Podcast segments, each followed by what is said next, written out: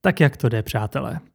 Předně se chci omluvit, vím, že díl měl být už před minulý týden, ale nějak se toho víc nakupilo a já to prostě nestíhal. Pak taky příprava na tento díl zabrala fakt mega času tentokrát a z délkou epizody půjde rozhodně o nejdelší epizodu. Jenom pro představu, v průměru příprava na jeden díl znamená 10 až 12 popsaných A4, no a na dnešní epizodu jsem těch A4 zvládnul popsat rovnou 21. No a když už jsem to všechno měl nachystané, tak jsem omarodil. A byl jsem rád, že jsem rád. Tak to jenom na vysvětlenou a teď už na co se můžete v dnešním díle těšit. Řekneme si, jaký je rozdíl mezi ortodontistou a dentistou, pak kdo je to Mr. Peanut a Mr. Salty, nebo také to, kam se ztratil kluk z Berryho ordinace a jestli se mi povedlo s ním navázat kontakt, a nebo co má společného Telč s Arubou a spoustu dalšího. Tak jdeme na to.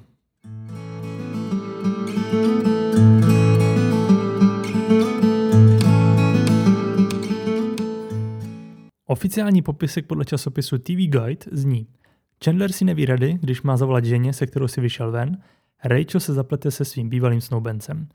Český název epizody je Zubařům nevěřte, zatímco anglický název je o dost přísnější, protože ten zní ta s ďábelským ortodontistou. Dalo by se to přeložit i jako ta se zlým ortodontistou, protože je tam slůvko evil a to můžete přeložit buď jako ďábelský nebo jako zlý. Ale vzhledem k tomu, že sama Rachel Berry ho označí v tomto díle později eh, jako satana v plášti, tak je to v tomto případě myšlené spíš jako ďábelský ale nechám na vás, jak moc máte nebo nemáte Berryho v lásce, můžete ho mít třeba jenom za zlého. No a jaký je rozdíl mezi ortodontistou a dentistou?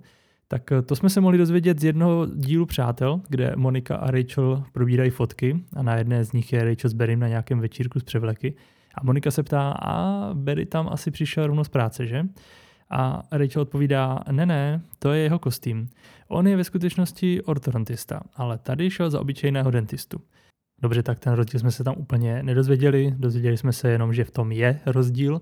No a ten rozdíl teda je ten, že dentista řeší zubní kámen, trhání zubů, nervy, dásně, prostě zubař, zatímco ortodentista se zaměřuje na narovnávání zubů, takzvaně rovnátka. Co se týká sledovanosti tohoto dílu, tak ta byla krásná. Celkově tento díl sledoval rovných 30 milionů diváků. No a ještě abychom si připomněli, tak minulý díl končil tím, že do bytu Moniky a Rachel vtrhnul Barry s tím, že Rachel stále miluje a nemůže si Mindy vzít. Tato epizoda ale začíná úplně něčím jiným a v českém dubbingu, ale úplně, ale fakt jako úplně něčím jiným. Vysvětlím po první ukázce. Že něco takového vůbec řekneš? Mám se jí vnucovat, jen abych měl s kým chodit? To ne, možná ti sama padne kolem krku, protože dobře ví, chci Chandlera nebo nic. Doporučuju trochu úsilí vyvinout. Jde o ženskou. Podívej, pojďte sem všichni honem, tam na nás míří dalekohled. No, To není pravda, míří sem na nás. to je ale tak hnusný. Jako znásilnění. A nevíš kým. Co ho k tomu přiměje? Ale fuj. jsou teda No tohle. Podívejte, v tom vedlejším bytě je nahatý chlap. OK, takže první polovina této ukázky v originále je úplně jiná.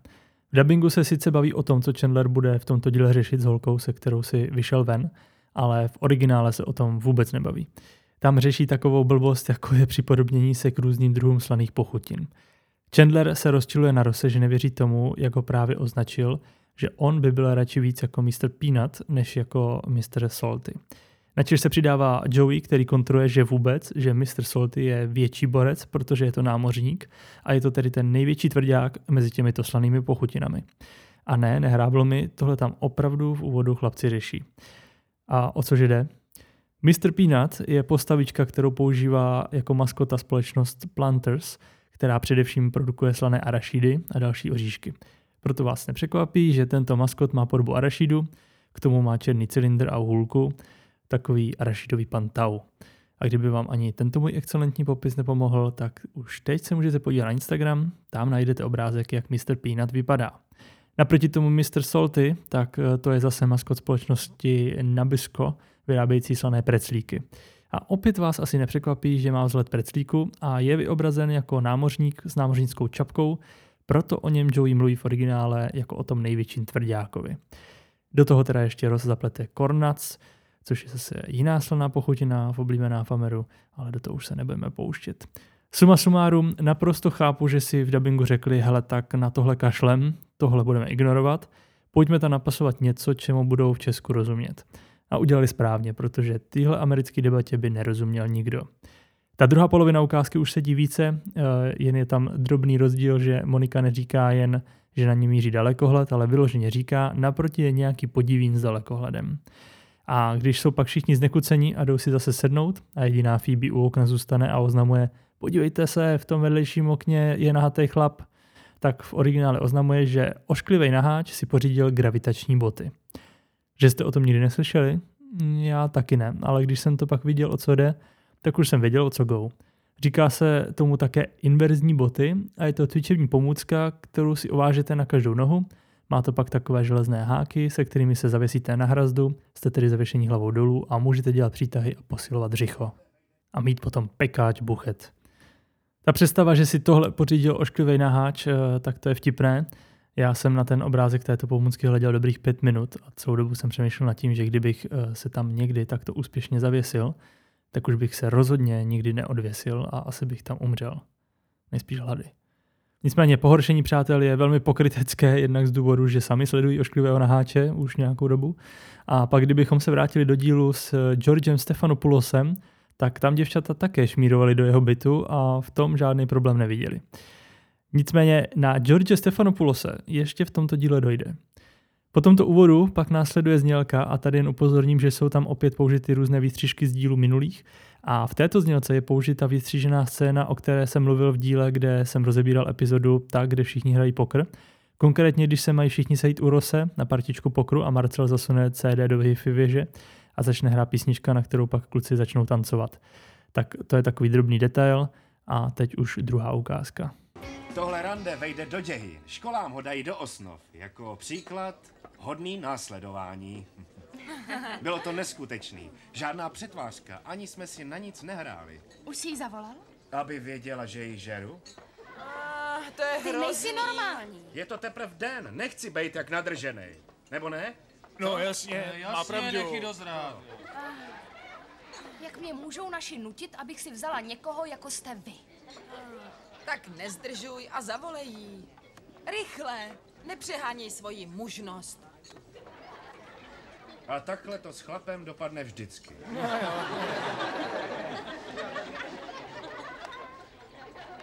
Zase přístroj. Záznamník? Ne, představ si, že u ní to bere pračka. No a proč jí nenechal vzkaz? Ne, ne, ne, tak to už nikdy. Můj poslední spontánní vzkaz byl takovýho rázu, že bych se radši neviděl. Některé věci se toho od roku 95 nezměnily. Tím narážím na to, jak si kolikrát dva lidé, kteří spolu začínají randit, drží takový fejkový odstup, aby nepůsobili moc hře. Rozdíl je v tom, že v 90. se tahle hra hrála o něco lépe, když byly v provozu jen pevné linky. Dneska už je to vyšší dívčí, zůstat jakože v klidu na tu zprávu na Instagramu nebo Whatsappu odpovědět až třeba za dvě hodiny, i když jsem ji zaregistroval hned v momentě, kdy mi přišla. A nekruďte hlavou, že jste tohle nikdy neudělali, jsem si na 99% jistý, že tohle každý z nás někdy udělal. A kdo tvrdí, že ne, tak ten to dělá dodnes.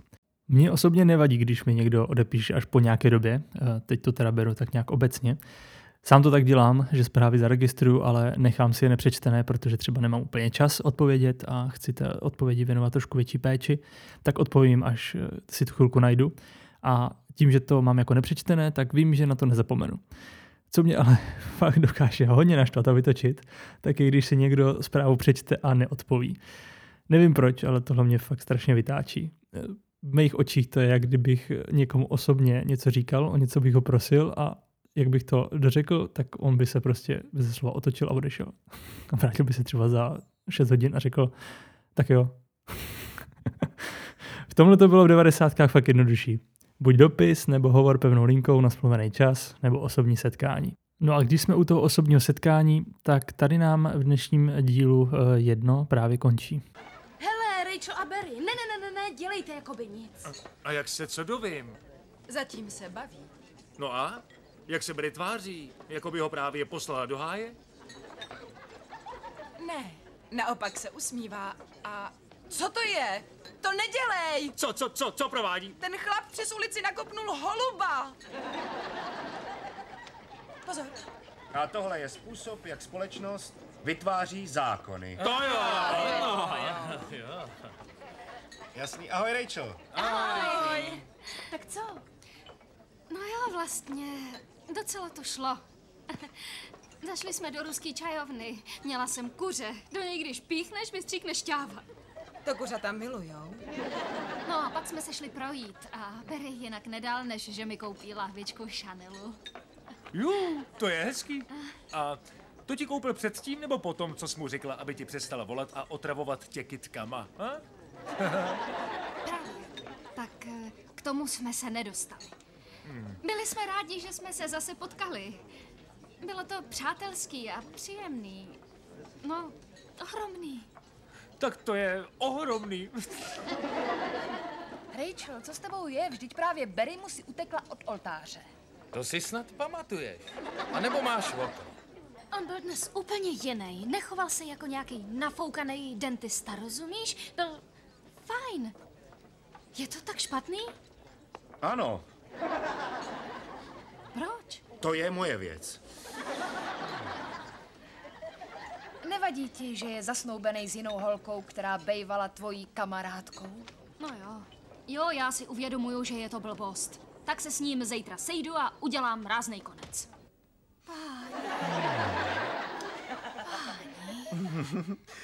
Jo.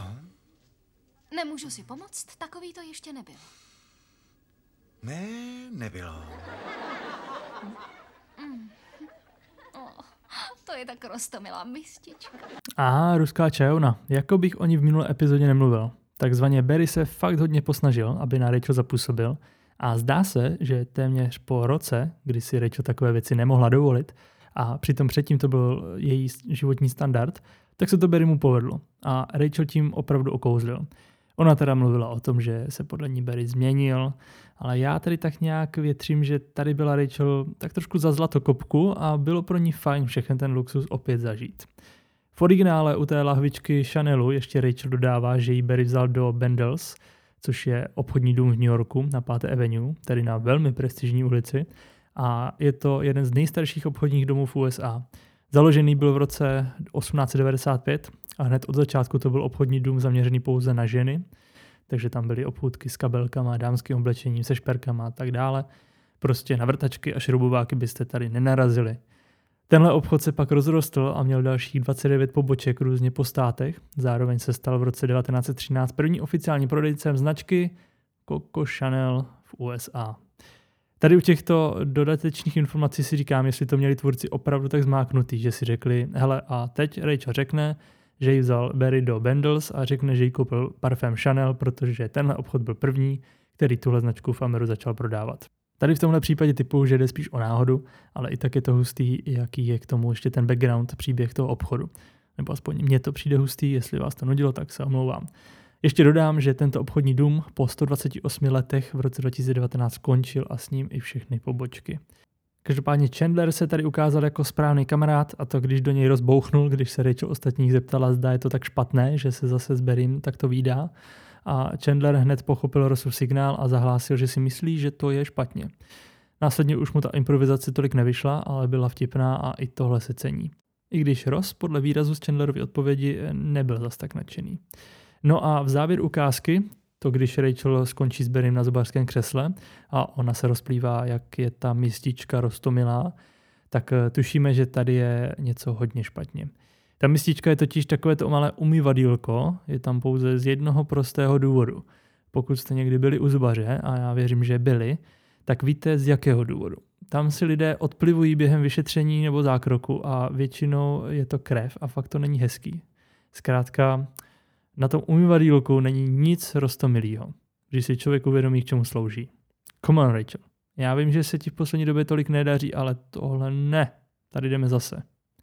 K této scéně se vyjádřil i představitel Barryho, Mitchell Whitfield, v jednom rozhovoru, že mu všichni hrozně záviděli, že takto mohl ležet nahý na zubařském křesle s Jennifer Aniston a že to muselo být hrozně super. Tak rovnou řekl, že na to nebylo nic super, že ve studiu bylo asi tak 100 stupňů z těch všech studiových světel a čumělo na ně asi tak 30 lidí ze štábu. Takže opravdu nic romantického se nedělo, ani na to nebylo pomýšlení. Také prozradil, že když tuhle scénu viděl poprvé jeho syn, kterému v tu dobu bylo nějakých 8 let, tak z toho byl značně zmatený a ptal se, co to tam tatínek dělá s tou cizí paní a kde je maminka. Teď se ale vraťme zpět tomu, kdo je na to možná ještě hůř než pomatená Rachel a tím je Chandler. A Daniel, zas ten mizerný přístroj. Zavolej, až budeš doma. Pápa. Ach jo. Tohle si vymyslel za poslední dvě hodiny? Já to piloval. A co to cinkání? Jo, eh, aby to znělo jako restaurace. Chápeš? Jako, že vedu zajímavý život a nesedím dvě hodiny na telefonu. Hele, zas na nás kouká dalekohledem. No to je sprostý. Hm, Dej to pryč, sem se nekouká. Dobrý, ještě máváš. Tohle musíme rychle vyřešit. Dnes ráno čuměl do našeho bytu. Už mě to štve. Tak nemůžu nic dělat. Co jsi chtěl dělat? Moc vtipný. Samozřejmě nemluvím o sexu, ale třeba o tom, že nemůžu vařit nahej. Hm? Vaříš nahej? Jo, tousty, vločky, co neprská. Nemám o tom ani páru. Chování Chandlera je jedním slovem marnost.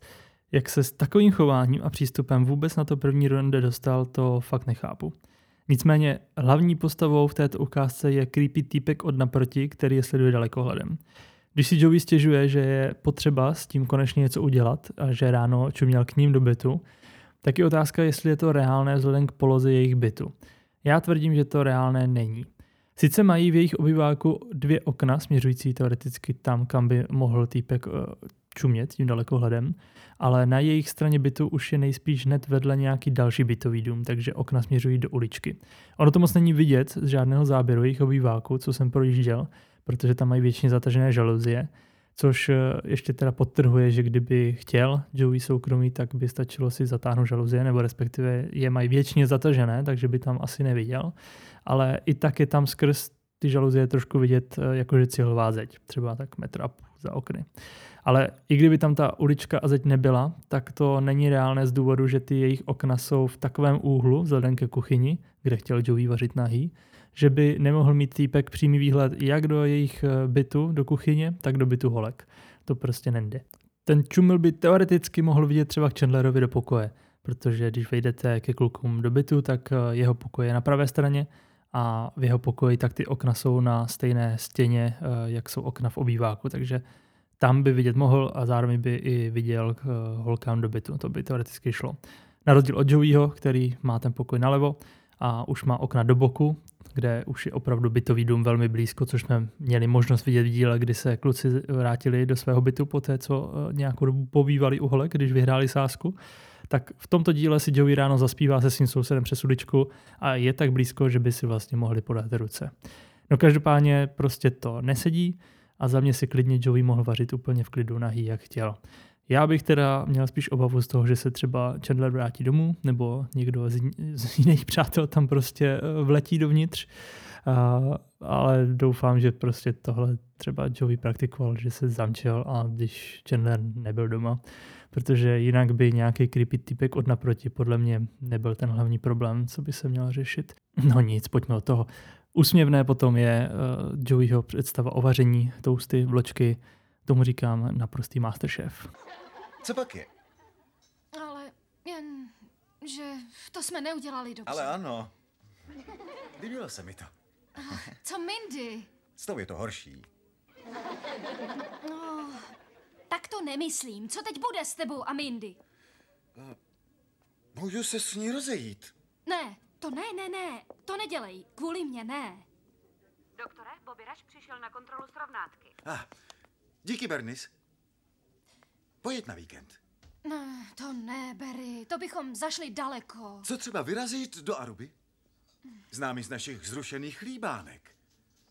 Je to tam opravdu hezký, uvidíš. Kde mám podprsenku?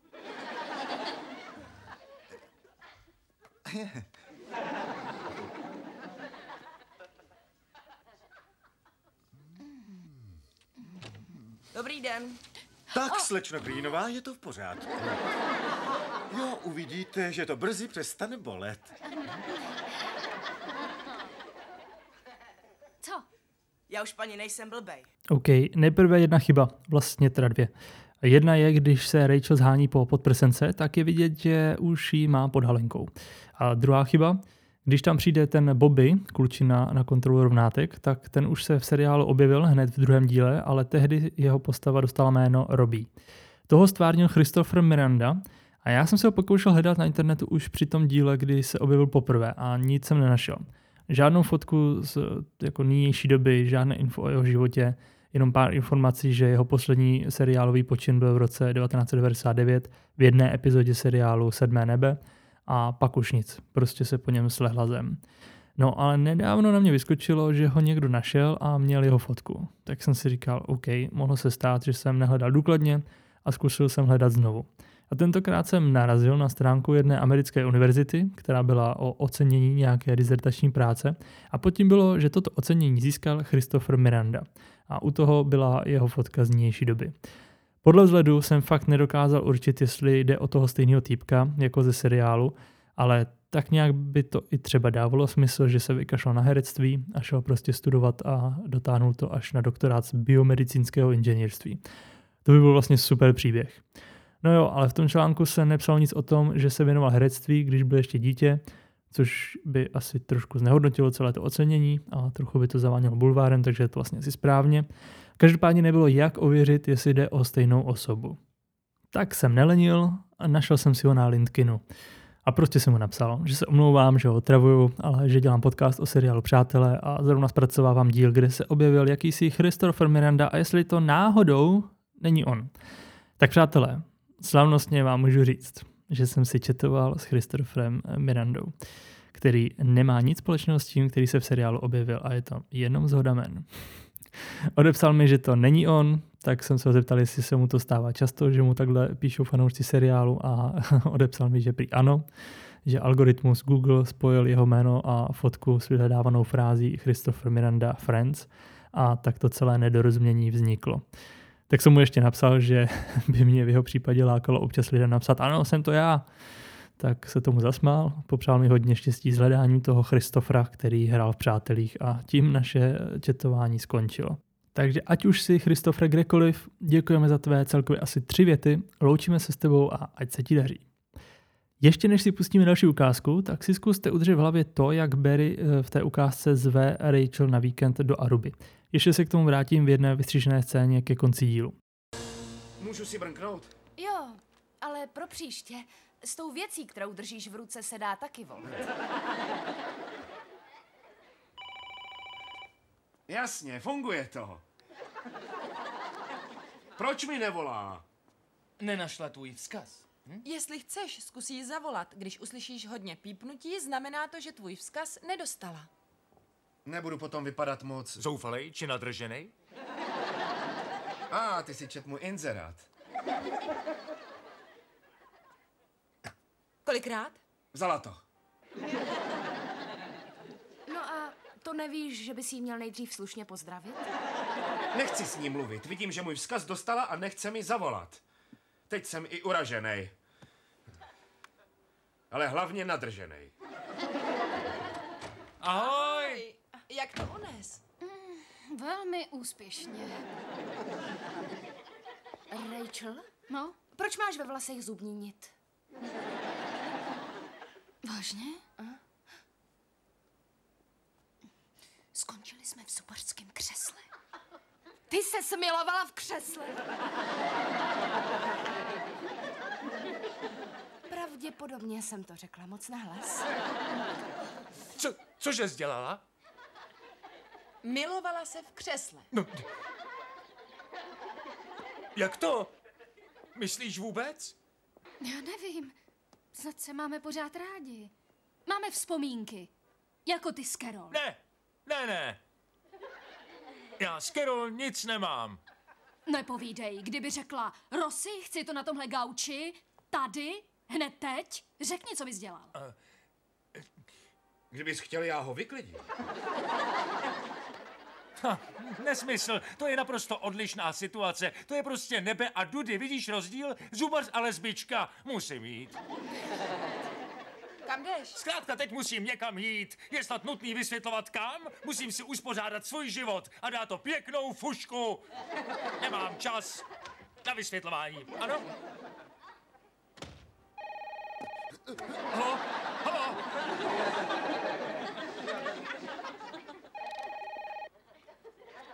Halo? Ah, Mindy. Ahoj. Jak se máš? Ano, ano, slyšela jsem. Gratuluju, je to skvělý. Vážně, neříkej. Dobře. Já sice zítra pracuju, ale můžeš za mnou přijít, kdy se ti to hodí. Ano. Prima. Bezva. Dobře. Takže zítra. Naschle. Ahoj. Ach jo, ach jo, ach jo, ach jo, ach jo. Tak co Mindy? Chce se se mnou sejít. Ta zněla divně. Zavolám Berimu. Jo, to jsem já. Ah, Mindy! Mindy, ahoj. No, tušila jsem, že tam budeš. To byly tehdy lifehacky, jak zjistit, jestli někdo dostal vaši zprávu. Zavolat na číslo, počkat na záznamník a poslouchat, jestli tam bude hodně pípnutí. Dneska dvě modré fajfky a víte hned.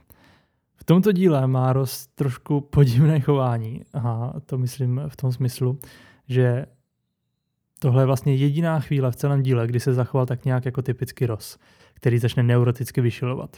Jinak po zbytek dílu je až moc v klidu a moc se neřeší, nebo řeší a tak nějak nezvykle potichu. Čekal bych od něj, že tím bude svý kamarády mnohem víc otravovat a řešit. Namísto toho Chandler je tady ten, co každou chvíli vyšiluje a přitom jindy je víc v klidu a jen si ze všeho utahuje. Si to kluci pro tenhle díl nějak prohodili. Každopádně to, jak se roz, rozčílil, vede k tomu, že opouští byt a je očividně tak rozčílený, že zvolí špatný směr odchodu a za dveřma odchází doleva na místo doprava ke schodišti. A Rachel není vůbec divný, že takhle její kamarád vypenil kvůli tomu, že se vyspala se svým ex. Nic si na tom nepřijde zvláštního. Na jednu stranu Ross je tulpas, že se nedokázal doteď pořádně vyjádřit, no ale Rachel taky nebude úplně jako tou nejostřejší tuškou v penále. Ještě před tímto vším tak je vidět, že Ross a Phoebe a Joey hráli nějakou deskovou hru, tak to je prosím vás hra s názvem Trouble. V Británii pak tato hra dostala název frust, fr, frustr, fr, no prostě jako frustrace. a s touto hrou přišli v roce 1965 bratři Kohnerovi na trh Fameru a inspirovali se u velmi, ale velmi staré indické hry ze 7. století s názvem Pachisi, psáno Pachisi s někým i, a z této hry vznikla i hra, která je pravidly prakticky totožná té, kterou hrají naši přátelé.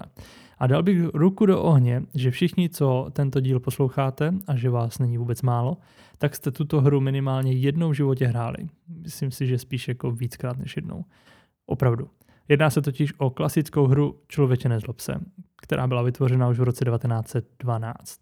Tak tady přátelé mají trošku vyfintěnou americkou verzi, ale jinak, když pomineme design hry, tak se jedná o úplně stejnou hru.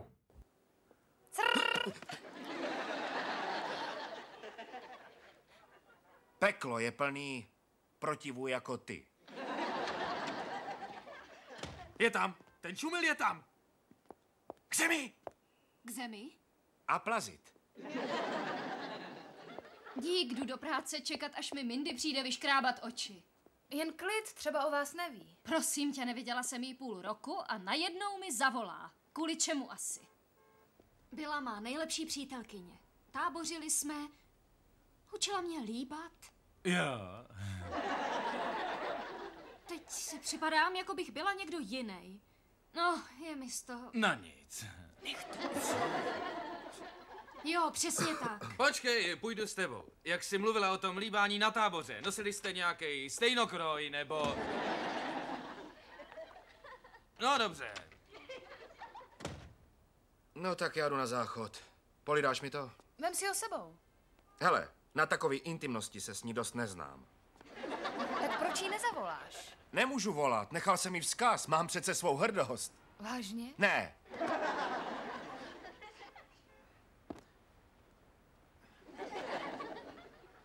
Daniel, ahoj. No, to jsem já, Chandler. Jo, fajn.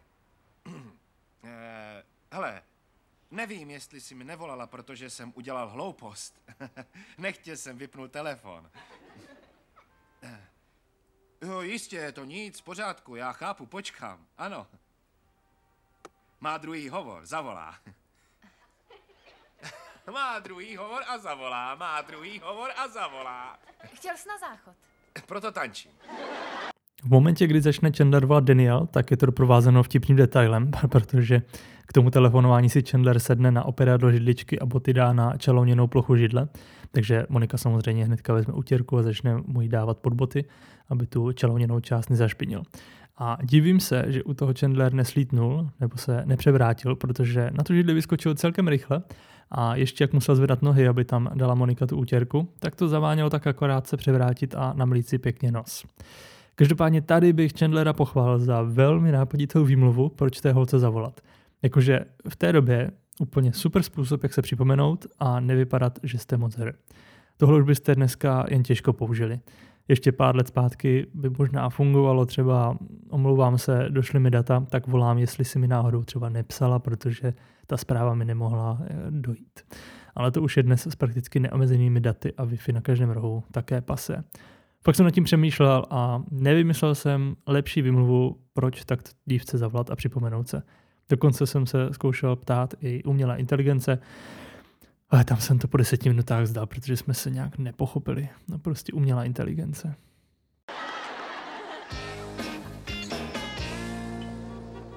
Mindy, nazdar. Nazdar. No, tak jak jde život? No, pojď se na to radši posadit. Dobrý nápad.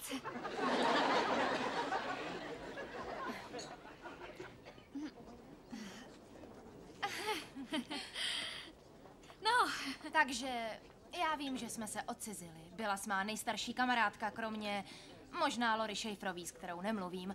Ona teď totiž má mnohem lepší postavu, co zhubla, ale ve tváři vypadá hloupější. Takže ti dám jasnou otázku a chci jasnou odpověď. dobře. Půjdeš mi za svědka? Jasně! No to je skvělý! A to je všechno, co jsi chtěla? No jasně! Co? Co je? Ještě něco? Tak říkej. No to nejde, nemůžu. On má bere ještě nějakou druhou. Hm, A proč si to myslíš? Co jsme oznámili zasnoubení, chová se divně. No a pak včera přišel domů a voněl po Chanelu. Vážně? Mindy, třeba tě to uklidní. Když jsem se s ním zasnoubila já, bylo to přesně stejný. Ach jo, tak toho jsem se právě bála. Proč? Čeho se zbála? No tak dobře. V době, když jste byli zasnoubení, on a já jsme spolu něco trochu měli.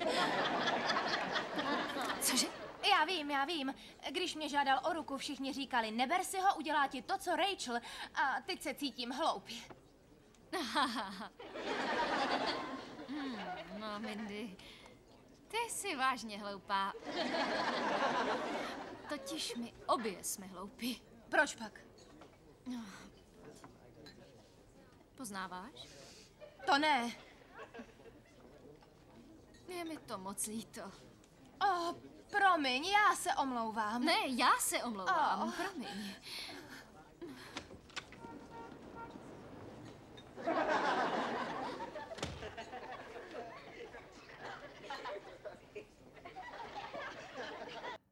Mindy, Mindy, Mindy.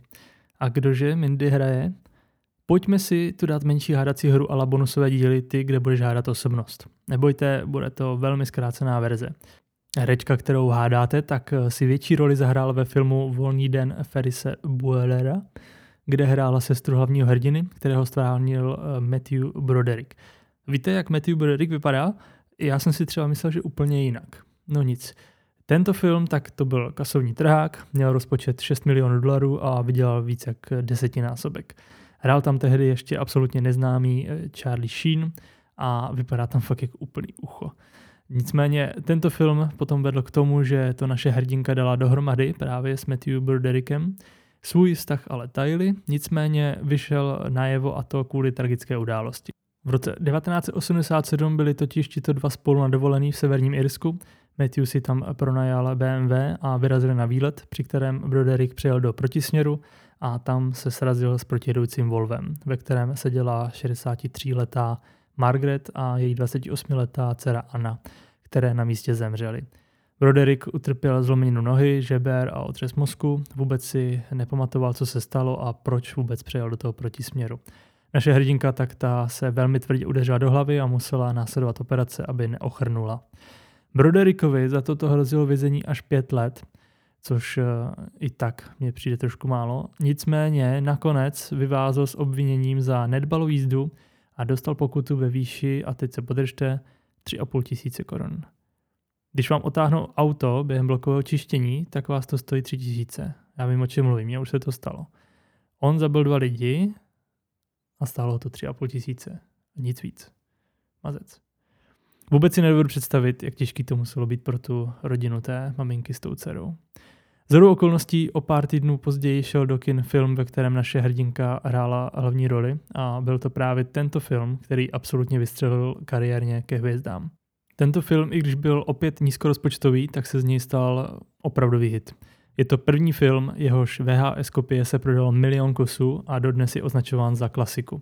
Naše hrdinka si za něj vydělala 50 tisíc dolarů, ale co víc, vysloužila si nominaci na Zlatý Globus. Ale i když byl film super úspěšný a z naší hrdinky se stala hvězda prakticky přes noc, tak si to nemohla vůbec užít, jelikož o vlásek unikla smrti a zároveň si nesla pocit viny za nehodu, kde zemřeli dva lidé, což dodnes považuje za největší trauma v jejím životě, které vedlo k tomu, že i přes úspěch filmu se na chvíli stáhla z herectví. V roce 1989, to jsem se narodil, no v tomto roce tak podstoupila operaci nosu a doteď toho to rozhodnutí velmi lituje. Sama to komentuje slovy, na operační sál jsem šla jako celebrita a odcházela jako anonym. Bylo to jako být v programu na ochranu svědků nebo být neviditelná. Operace byla totiž rozsáhlejší, než zamýšlela a následně ji ani bližší přátelé pomale nemohli poznat. Při letišní kontrole jí zaměstnanec, který kontroloval doklady, vůbec nechtěl věřit, že před ním stojí hvězda jeho oblíbeného filmu. Na to konto chvíli přemýšlela, že by si změnila jméno a začala novou kariéru, ale to nakonec neudělala. To by člověk neřekl, že? Jedna operace nosu a co se toho změní. Co se týká dalších vztahů, tak měla známost například s Michaelem J. Foxem, známe, eh, ten hrál v návratu do budoucnosti, dále pak s Williamem Baldwinem, ale také třeba s Johnny Deppem, se kterým byla dokonce zasnoubena a o kterém pak řekla, že to byl velmi žádlivý partner. Nakonec se s Johnem ale rozešla, učinila tak eh, pomocí vzkazu, který mu zanechala v hotelovém pokoji po té, co odešel na meeting a už se nevrátil a ani se jí neozval, což mě úplně zní jako typický Johnny Depp. A, takže zasnoubení potom trvalo nějakých 9 měsíců a svatba z toho nebyla. A mezi jejími partnery tak jednu dobu patřil i George Stephanopoulos. A o tom jsme měli jeden díl přátelích. Kruh se uzavírá. No, poslední nápověda je, Znáte hlášku Baby nebude sedět v koutě? No tak právě Baby je ta, o které se tady celou dobu bavíme. Baby neboli Jennifer Grey. Já osobně bych ji teda nepoznal, ne, že bych byl nějaký extra odborník na film Hříšní tanec. Jestli jsem ho všeho všude viděl dvakrát, tak je to možná až moc, ale tu herečku si samozřejmě dobře pamatuju a tady v Přátelích už má ten přeoperovaný nos a je opravdu k nepoznání. A podobně to asi měli i diváci na place při natáčení, protože když Jennifer vejde do kavárny, tak se nekoná žádný velký aplaus, tak jako třeba v případě George Clooneyho. A to Jennifer v tu dobu byla, troufám si říct, mnohem větší hvězda než George. Ale i tak absolutně žádný potlesk nebo jásající zvuky. Absolutně nic. Diváci ji prostě nepoznali. Každopádně tak jako v případě postavy Carol, tak i Mindy uh, hrajou ve finále dvě herečky. tomto díle je to tedy Jennifer Baby Gray, ale pak pro druhou sezónu, kde se Mindy opět ukáže, tak už tuto postavu hraje jiná herečka, jelikož Jennifer neměla čas na natáčení. A když bychom se vrátili zpět do druhého dílu, kde na konci Rachel volá Mindy a spustí na ní, že doufá, že jejich dítě bude mít vlasy po Berim a nos po ní, tak je to nyní skrz operaci nosu Jennifer zase o něco vtipnější. A tím se vracím zpět k dnešnímu ději, protože když vezme v potaz, že poslední kontakt spolu Rachel a Mandy měli tento telefonní hovor, nebo respektive to byl tehdy, myslím, zkaz eh, na Mindy záznamník, kdy tohle všechno zlého Rachel popřála, tak bych fakt netypoval, že Mindy přijde a požádá Rachel o to, jestli by jí šla na svatbě za družičku. To by bylo asi to poslední, co by mě napadlo. Nicméně z tohoto rozhovoru kavárně vyplývá, že Barry je teda uh, slušný proutník. Můžeme k tomu ještě přidat informaci, že Barry před plánovanou svatbou uh, s Rachel, tak spal ještě s Amy, sestrou Rachel, která to přizná v desáté sérii. A pak taky z tohoto rozhovoru vyplývá, že o nevěře Mindy vědělo asi celkem dost lidí okolo. Když pak Mindy radili, ať si s Barrym nezačíná, že jí určitě udělá to stejný, co Rachel. A to mi na tom přijde možná to nejhorší že ostatní okolo ví a nic neřeknou a ten podváděný je akorát za blbce. Takže po té, co bych asi jako dostal takovouhle informaci, tak bych prvně teda zpracoval OK, tak uh, zahýbali takhle před svatbou, ale hnedka jako další bych řešil, kdo všechno o tom věděl a nic mi neřekl. O nic. K této ukázce mám ještě jednu otázku. Opravdu ženy takhle podle čichu poznají značku parfému? Narážím na to, jak Mindy říká, že Barry přišel domů a vonil po Chanelu. Opravdu to tak ženy máte zmáknuté, že víte, jak Chanel voní? Dejte mi vědět. Teď zpátky k zoufalému Chandlerovi. Pět písmen, zoufalé volání. Pomoc, sakra, pomoc! Díky. Náš telefon nefunguje. Cože? Zkoušel jsem zavolat z kavárny, ale nešlo to. Já ho vypnul. Maminko, já ho vypnul. Přesně to si řekl. Zvláštní ironie. Šel jsem naproti a zeptal se na toho Čumila. A mám teď jeho jméno. Chci si brnknout. No, Tak z tvýho. Prosím, telefon Sydney Marks, ano? Druh topení. Radiátor. Pět písmen. Játor.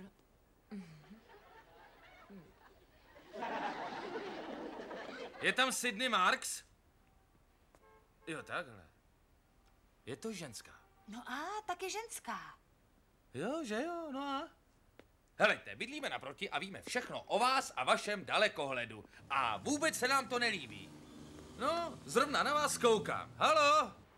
Víte, já chci mít možnost chodit doma ve slipech a nechci mít pocit... Děkuji. To není to hlavní, že... Hlavní je, že... A většinou mi to nevadí, ale... Joey! Má sousedka. Ano, brunetka. Že ti to prej moc sluší v těch zelených šatech. Zelených? Vážně? Že vypadáš jako Ingrid Bergmanová, hm? Nekecej! Když Ross luští křížovku a potřebuje pomoc, tak v originále se Ross ptá na kruh nebo obruč na čtyři písmena a Chandler koukající na telefon vykřikne ring, damn it, ring, jakože zvoň zatraceně, zvoň.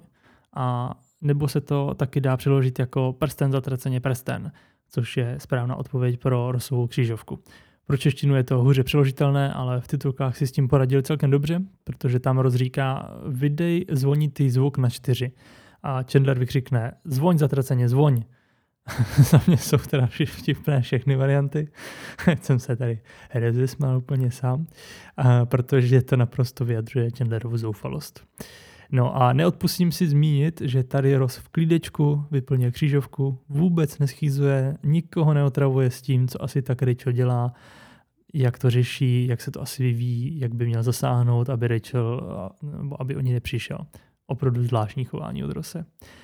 Když tajemný čumil, který už není tajemný a dozvídáme se, že je to žena jménem Sydney, tak když Sydney pochválí Moniku, že vypadá jako Ingrid Bergman, tak mě překvapilo, že toto jméno při dubbingu nezměnili na někoho, koho bychom v Česku znali. Teď teda doufám, že nebudu jediný, ale mě to jméno vůbec nic neříkalo. Musel jsem použít starý dobrý Google, abych zjistil, že se jednalo o nějakou švédskou herečku, která udělala díru do Hollywoodu, kde získala tři Oscary a celkově se zařadila na čtvrté místo největších hereček v historii amerického filmu. Ona teda zemřela v roce 1982, takže ty Oscary získala za celkem starý filmy. Bylo to za film Gaslight z roku 1944, pak za film Anastasia z roku 1956 a za vraždu v Orient Expressu z roku 1974. A pak vyhrála ještě hromadu dalších jiných cen, takže asi opravdu talentovaná herečka. Ale jestli je na ní Monika, Monika podobná, tak to, ta, to vám teda nevím. Posuďte to sami, na Instagramu najdete její fotku. Zároveň mě nenapadlo, jaká česká osobnost by tady mohla být řečena, že je na Moniku podobná.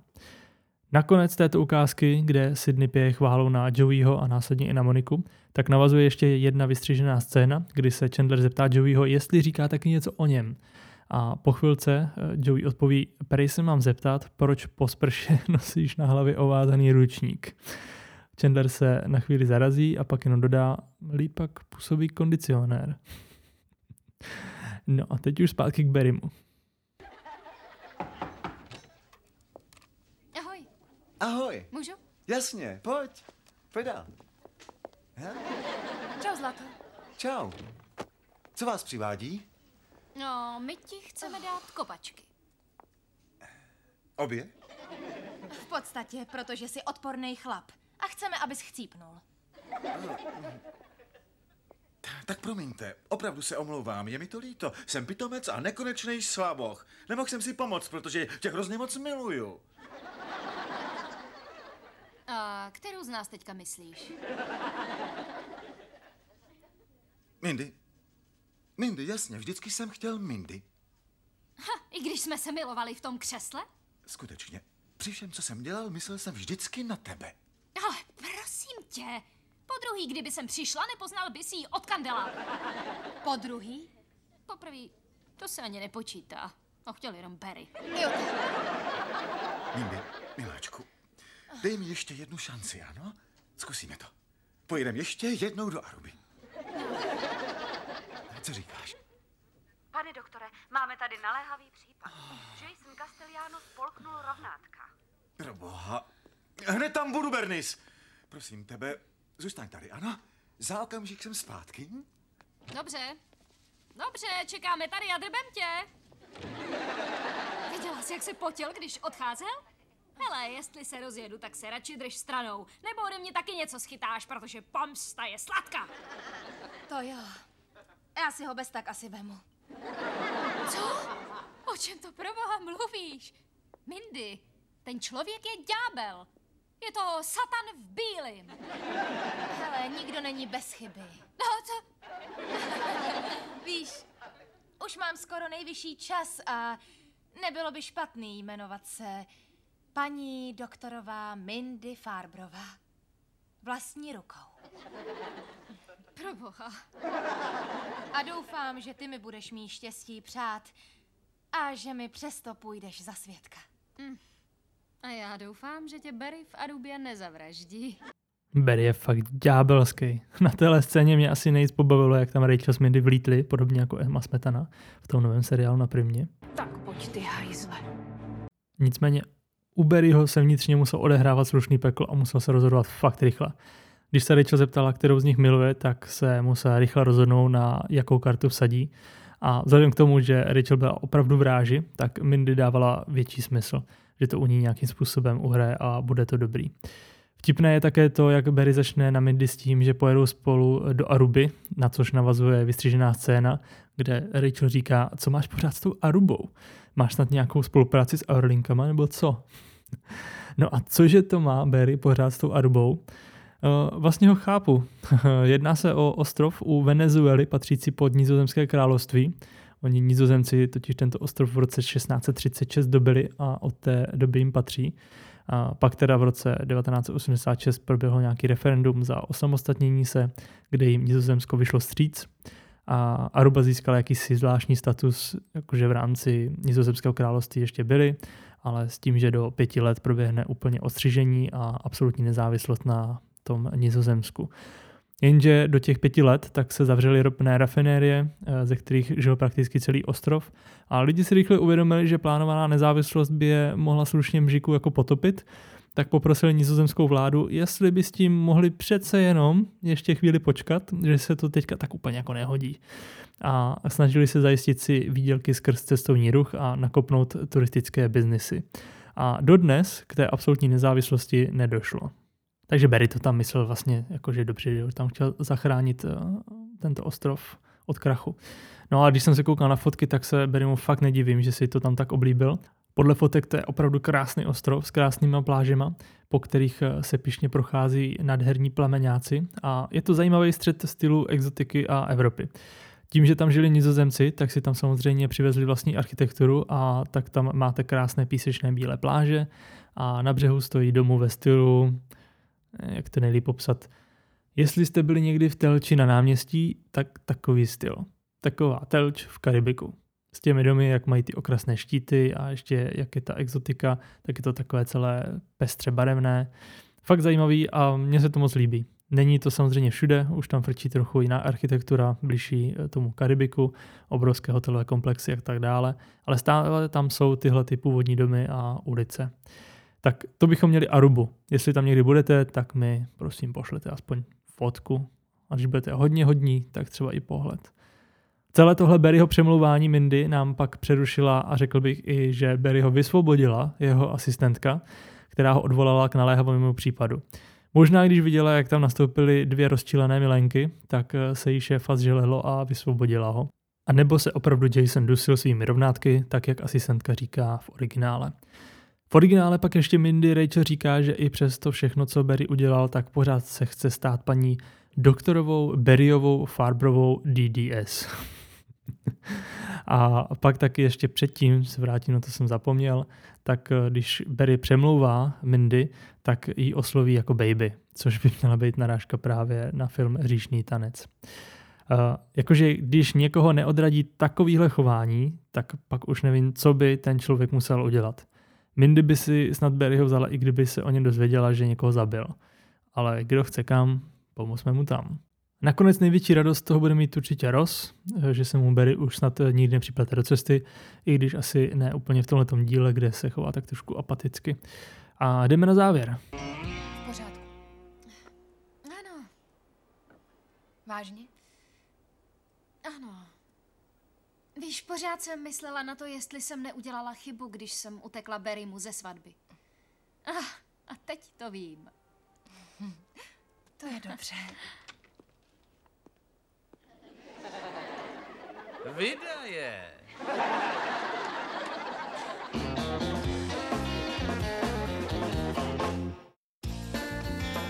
Dobrá, chceš jít na rande, koukej se pořádně oblíknout. Nemyslím zrovna monokl nebo cylindr.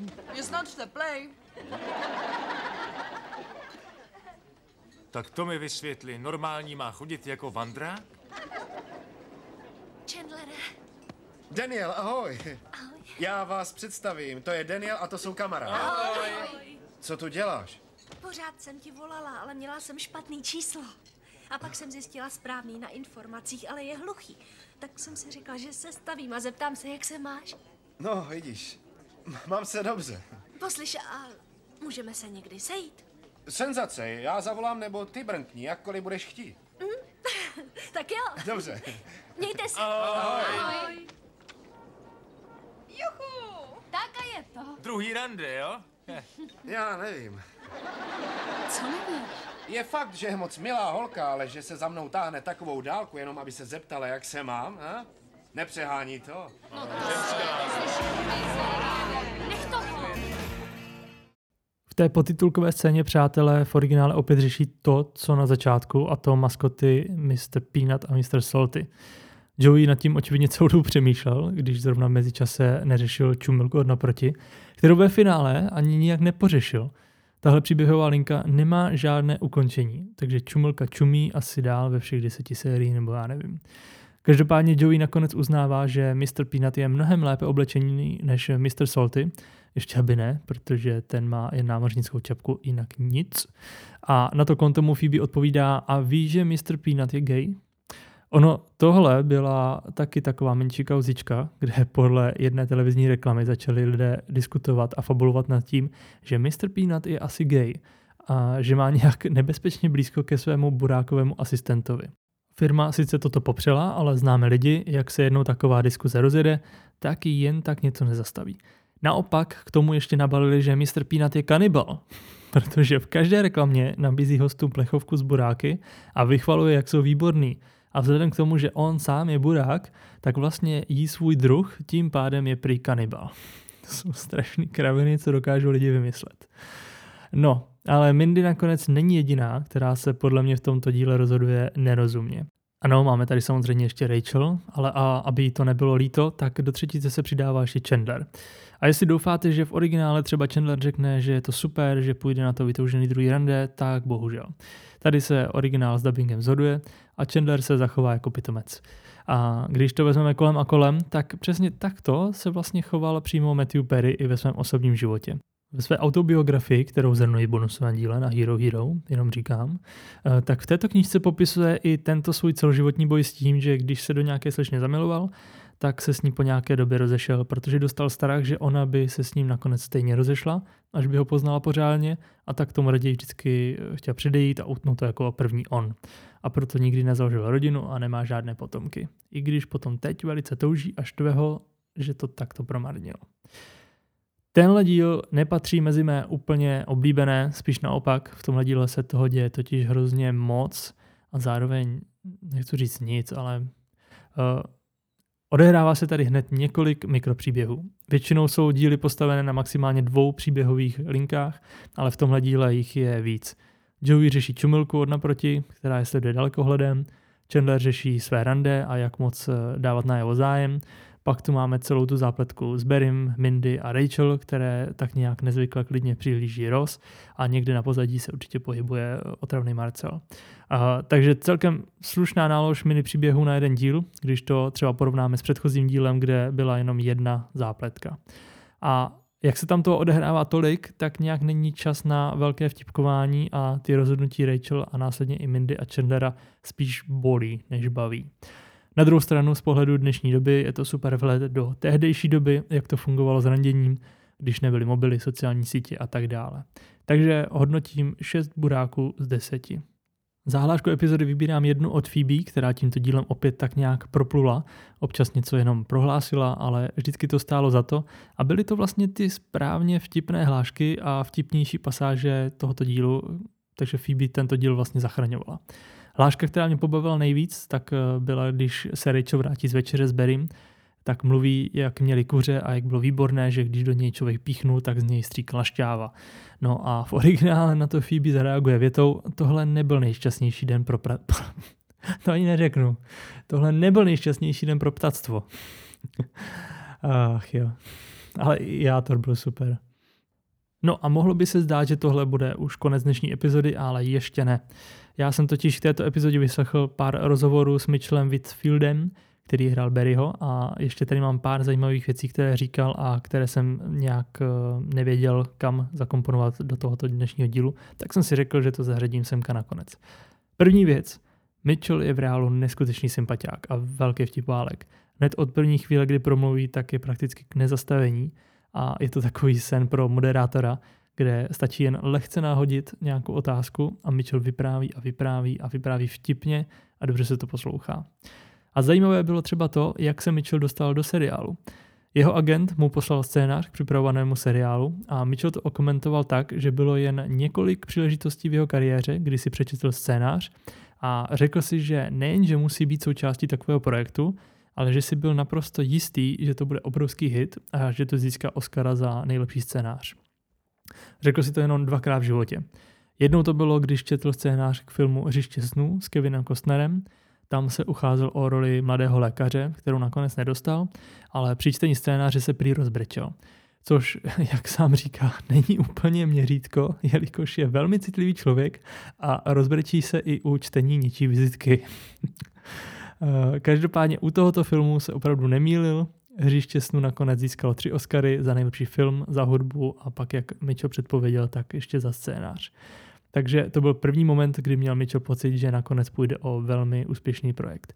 No a tím druhým případem tak byl seriál Přátelé. Hned volal agentovi, že se chce dostat na konkurs. Tak šel na konkurs a tohle je docela zajímavé, protože on šel na konkurs na postavu Rose. Což je trochu v rozporu s tím, jak o postavě Rose mluvili tvůrci eh, na tom Re- Reunion, že tuto postavu to psali přímo na míru Davidu Schwimmerovi a měli ho vytipovaného hned od začátku. Ale je to přece jenom skoro 30 let, tak se to mohlo trošku pomotat. Mimochodem, minulý týden to bylo 29 let od premiéry prvního dílu v Americe. Chtěl jsem to nahodit na Instagram jako zajímavost, ale úplně jsem odpadnul a zapomněl jsem na to. Každopádně tady Mitchell tedy přišel na konkurs a četl scénář pro postavu Rose. Po chvilce ho zastavili a řekli mu, jestli by mohl na chvíli odejít na chodbu. Tak toho trochu znervoznilo, jestli jeho výkon byl tak špatný, že to musí probrat, aniž by to slyšel, ale po chvíli ho zase zavolali zpět a řekli mu, ať přečte jiný scénář. A to byl scénář pro postavu Chandlera. Nakonec ho poslali domů, že se ozvou jeho agentovi. Tomu se pak skutečně ozvali s tím, že Mitchell se jim opravdu líbí, ale že ještě neví přesně, na jakou roli ho chtějí použít. A že se ozvou. Uběhl zase nějaký čas, tvůrci se ozvali a ať přijde ještě na finální schůzku, ale že už to má prakticky v kapse a že si ho nakonec vybrali pro roli Rose. Nicméně na schůzce mu řekli, že na poslední chvíli chtějí vidět ještě jednoho herce. No a tím hercem byl David Schwimmer. A tak Mitchell prý přišel o životní roli a jako takovou cenu útěchy dostala roli Barryho, protože v tu dobu už byla role Chandlera taky obsazená, takže mu zůstal jenom Barry. Ve vtipu pak dodal, že nejvíc eh, to mrzí jeho ženu, když vidí, o kolik stovek milionů dolarů přišli. Nicméně se stal velkým fanouškem seriálu. V rozhovoru potom došlo i na to, jestli přemýšlel někdy nad tím, jestli byl do role Barryho vybraný kvůli tomu, že vypadá jako pan Brambůrek, ke kterému ho přirovnávala Rachel hned v prvním díle. Tak prý to zaznamenal, když o tom vyšel článek v časopise TV Guide a když se nad tím zamyslel a podíval se, jak hrozný sestřih měl, tak ho to vedlo k tomu, že se ženy zeptal, jak někoho jako já s takovým sestřihem mohli vůbec do něčeho kdy obsadit. A vůbec, jak si mě s takovými vlasy mohla vůbec vzít a nechat to několik dlouhých let. Takže za všechno prý mohli vlasy, které definovaly jeho vzhled jako pana Bramburku, i když ten těch vlasů moc nemá, ale prý to bylo napsané ještě předtím, než ho do role obsadili a jenom doufá, že šlo jenom o, o dobrý vtip a s ním to ve finále nemělo nic moc společného. Mitchell dostal i otázku od posluchačů, eh, že pokud by dostal v seriálu mnohem větší příležitost vystupovat, tak koho z šestice přátel by si vybral za kamaráda. A prý by si vybral Joeyho, protože ten nic moc neřeší a byl by to ten nejméně náročný přátelský vztah ze všech možností. S Rosem by to prý nešlo, protože Rachel, uh, furt by mu to Ross připomínal a řešil, ať se, Rachel, ať se na Rachel ani nedívá. Chandler by si musel vybrat, na čí stranu se postaví a Ross jako svého nejlepšího kamaráda by asi nezradil a držel by basu s ním. Joey nic z toho moc neřeší a bylo by to prý na pohodu. Zároveň Barryho způsoby, jak se chová k ženám, by Joey se svým přístupem toleroval a neměli by si navzájem moc co vyčítat. Za mě doplním, že by to vlastně dávalo smysl a bylo by to asi dobře funkční přátelství. Barry očividně vydělává ještě větší peníze než Chandler, takže by Joey ho mohl dotovat, stejně jako Chandler, možná i víc. A zároveň by spolu mohli vyrážet do baru a balit ženský. Tohle přátelství by asi mohlo fungovat. Jen by to asi chtělo vlastní seriál. No a Mitchell také prozradil, že s Jennifer Aniston se znali už z dřívějška, to několik let, protože měli stejného manažera. Potom s, Le, s Matt LeBlancem se znali zase skrz nějakou reklamu, na které dělali společně takže to pro něj nebyli úplně neznámí lidé, když s nimi natáčel. A s tím souvisí i to, že ho prý lidé i po těch téměř 30 letech na ulici poznávají a dělí se v podstatě na dvě skupiny lidí. Jedni na něj volají, hej, ty jsi ten idiot přátel. A druzí, hej, ty jsi ten, který se líbal s Jennifer Aniston. A hrozně pak prý zajímá, jaký to bylo. Na to má odpověď, že nic moc. Ve smyslu, že to bylo divné kvůli tomu, že už se znali, byli přátelé a prostě mezi sebou neměli potřebnou chemii, ani jednoho to druhému nepřitahovalo víc než jenom jako přátelsky. A navíc, eh, když si k tomu připočteme ten štáb, že na ní kouká prý asi 200 lidí, tak prostě nic moc zážitek. Mitchell se také vyjádřil k tomu, jak se do seriálu eh, po letech vrátil. Celkově se v seriálu objevil v pěti epizodách. Poprvé ve druhém dílu, kde mu Rachel vracela prsten, pak v díle minulém, tedy v 19. úplně na konci, jak vtrhnul Rachel do bytu, pak v tomto díle, poté až na konci druhé série, kdy si bral Mindy a následně se ještě objevil až v dvojdíle v šesté sérii, kde jsme mohli vidět, jak to celé také mohlo s našimi přáteli být, kdyby se některé věci staly jinak a kde se tedy Mitchell objeví v postavě Barryho po čtyřech letech. A Mitchell říká, že už za tu dobu samozřejmě působil v dalších seriálech, filmech, dokonce některé získali Oscarové ocenění a celkově jeho kariéra docela vystoupala. A tak prý pro některé herce bývá těžké přes tuto slávu kývnout na nabídku, přijet natočit sotva pět vět a nic víc. A připodobnil to k Joeymu a jeho vzestupu jako herce a následnému tvrdému pádu, protože spichnul. Ale že on toto naštěstí neměl. Miloval tu show, věděl, že jsou tam skvělí lidé, jak herci, tak tvůrci, a tak byl moc rád, že dostal příležitost se do seriálu vrátit aspoň na těch pár štiků. Mitchell také vyprávěl historku, kdy v 92. šel na první rande s nějakou holkou a pozvali do kina. A rok předtím točil film Můj bratranec Vinný a když už seděli v kině a začali pouštět ukázky, tak jednou z těch ukázek byla ukázka právě na film, ve kterém Mitchell hrál. Takže se tam xkrát objevil Mitchellův obrovský obličej s tím eh, zvláštním sestřihem a pro oba to bylo prý velmi trapné, protože Mitchell to vůbec nezamýšlel, vůbec to nevěděl, že to tam budou takhle pouštět, ale vypadalo to tak, že se chtěl prostě pochlubit. Tak se prý hned po filmu rozloučili, každý už šel svým směrem a už se nikdy neviděli. Tak to bylo to nejzajímavější z rozhovoru s Mitchellem Whitfieldem. Jak říkám, opravdu sympatiák v reálu, dobrý vtipálek, přesto si ho úplně nedovedu představit v roli Rose ani Chandlera, takže jsem rád za to, jak to dopadlo ve finále.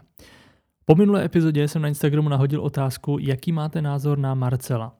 Do hlasování se zapojilo celkem dost lidí, což mě těší a výsledky byly následující.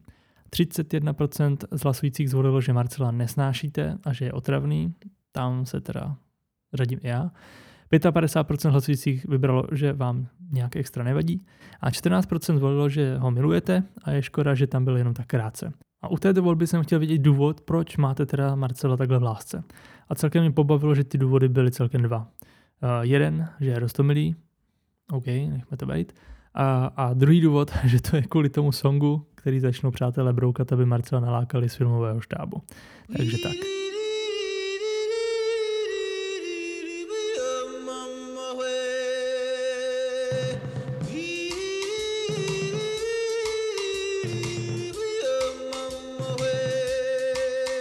A s dnešním dílem mám připraveno další hlasování, jsem moc zvědavý na výsledky, takže buďte ready zhruba za dva dny na Instagramu.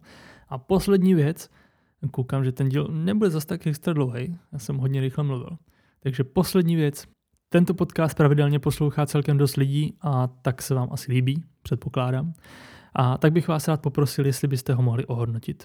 Ať už posloucháte na Spotify nebo Apple Podcast, pomůže to podcastu, který to pomůže algoritmu, aby podcast dál doporučovat dalším posluchačům.